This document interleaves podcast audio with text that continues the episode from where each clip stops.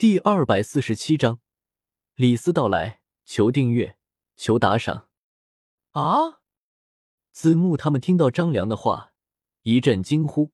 十遍《论语》，十万多字，让他们抄完，至少得花费半个月的时间。而且他们还有学业，估计一个月的课余时间都得花费在这上面了。啊什么啊？十遍嫌少，那就二十遍吧。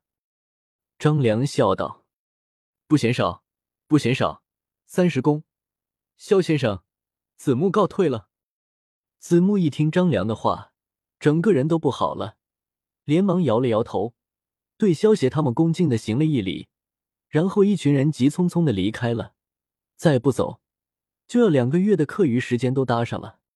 哈哈，活该，让你们欺负人！天明看到子木他们落荒而逃的狼狈模样，幸灾乐祸的笑道。萧协见到这一幕，笑道：“好了，天明，下次他们再敢欺负你，你就告诉子房，到时候子房让他们多抄几遍《论语》，保证他们没时间欺负你。”好啊，以后他们再敢欺负人。我就找三师公。天明听到萧协的话，开心的笑道。张良见到天明那副得意的模样，无奈的笑了笑。看来以后有的烦了。石兰，一起走吧，正好我想吃丁胖子做的菜了。萧协对天明身旁的石兰说道。说完，转身朝着小圣贤庄外走去。嗯，石兰轻轻点了点头。跟着萧协他们一起离开了。丁胖子来生意了。萧协一进有间客栈的大门，就高声叫道：“这不是萧协公子吗？”丁胖子听到萧协声音，连忙从后厨跑了出来，一副惊讶的模样，说道：“因为客栈里有其他客人，所以丁胖子对萧协表现出一副见了贵客的的态度，而不是熟人的态度。听说你制作几个新的菜式。”所以特地来尝尝，萧协笑道：“好，跟我上二楼的雅间吧。”丁胖子笑道，说完带着萧协他们上了二楼。跟着萧协一起回来的石兰看了一眼萧协的背影，转身去后厨帮忙了。二楼的雅间中，一道道美食很快由石兰端了上来。等到菜上齐了以后，萧协对石兰说道：“一起坐下吃点吧。”嗯，听到萧协的话，石兰一脸诧异的看向了萧协。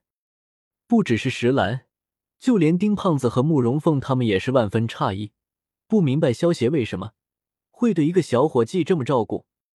别愣着，坐下一起吃吧。萧协对有些愣神的石兰招呼了一声道，接着眉头一皱，对丁胖子说道：“丁胖子，外面来客人了，你去接待一下吧。”好，丁胖子不知道萧协为什么这么说，但是萧协既然说了，外面肯定来了什么大人物，连忙从雅间出去了。少爷，既然让你一起吃，你就一起坐下吧。慕容皇对有些局促的石兰笑道。听到慕容皇的话，再看了看一脸微笑的萧协，石兰还是坐下了。刚刚下了二楼的丁胖子。便听到外面传来一阵铁甲相撞，还有整齐的脚步声。接着就看到一个身穿蓝色长衫、长着小胡子的中年男人走了进来。相国大人竟然光临本店，真是稀客啊！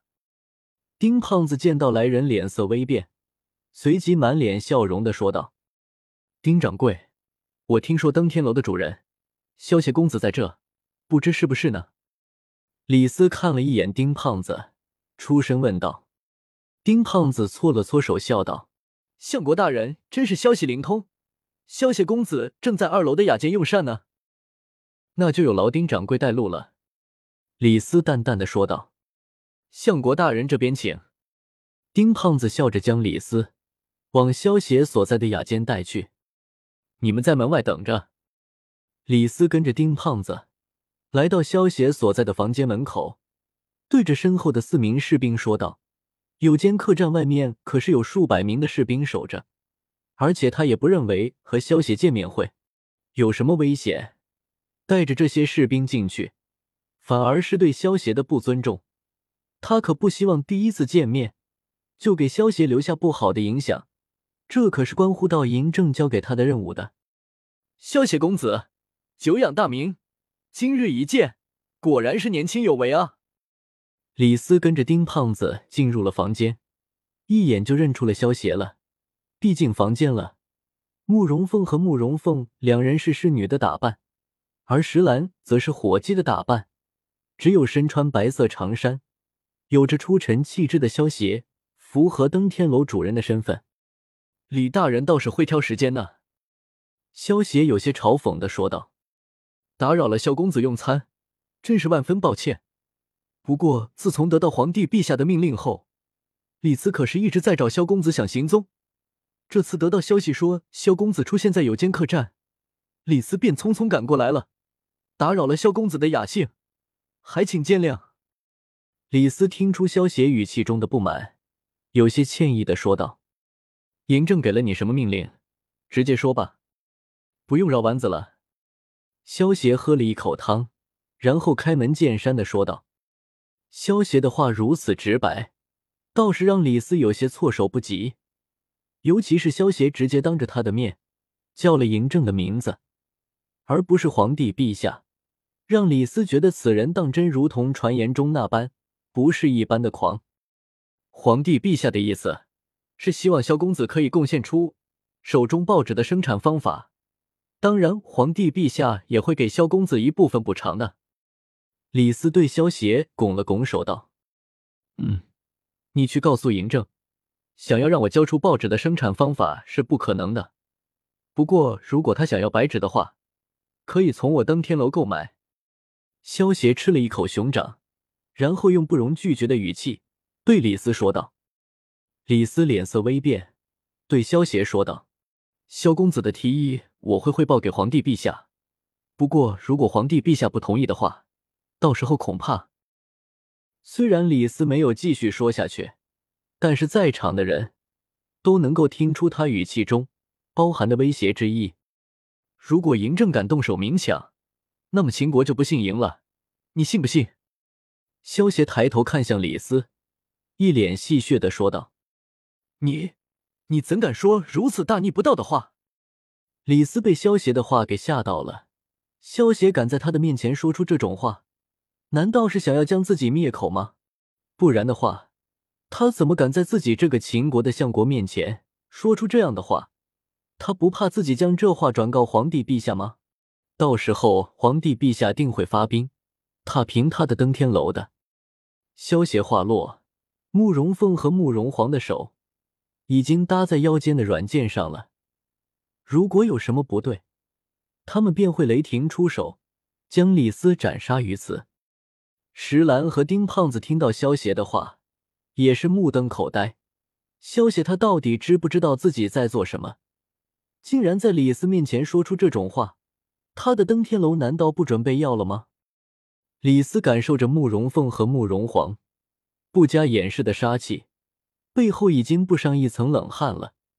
原本他以为，就算和萧协谈不拢，萧协也不会对自己出手。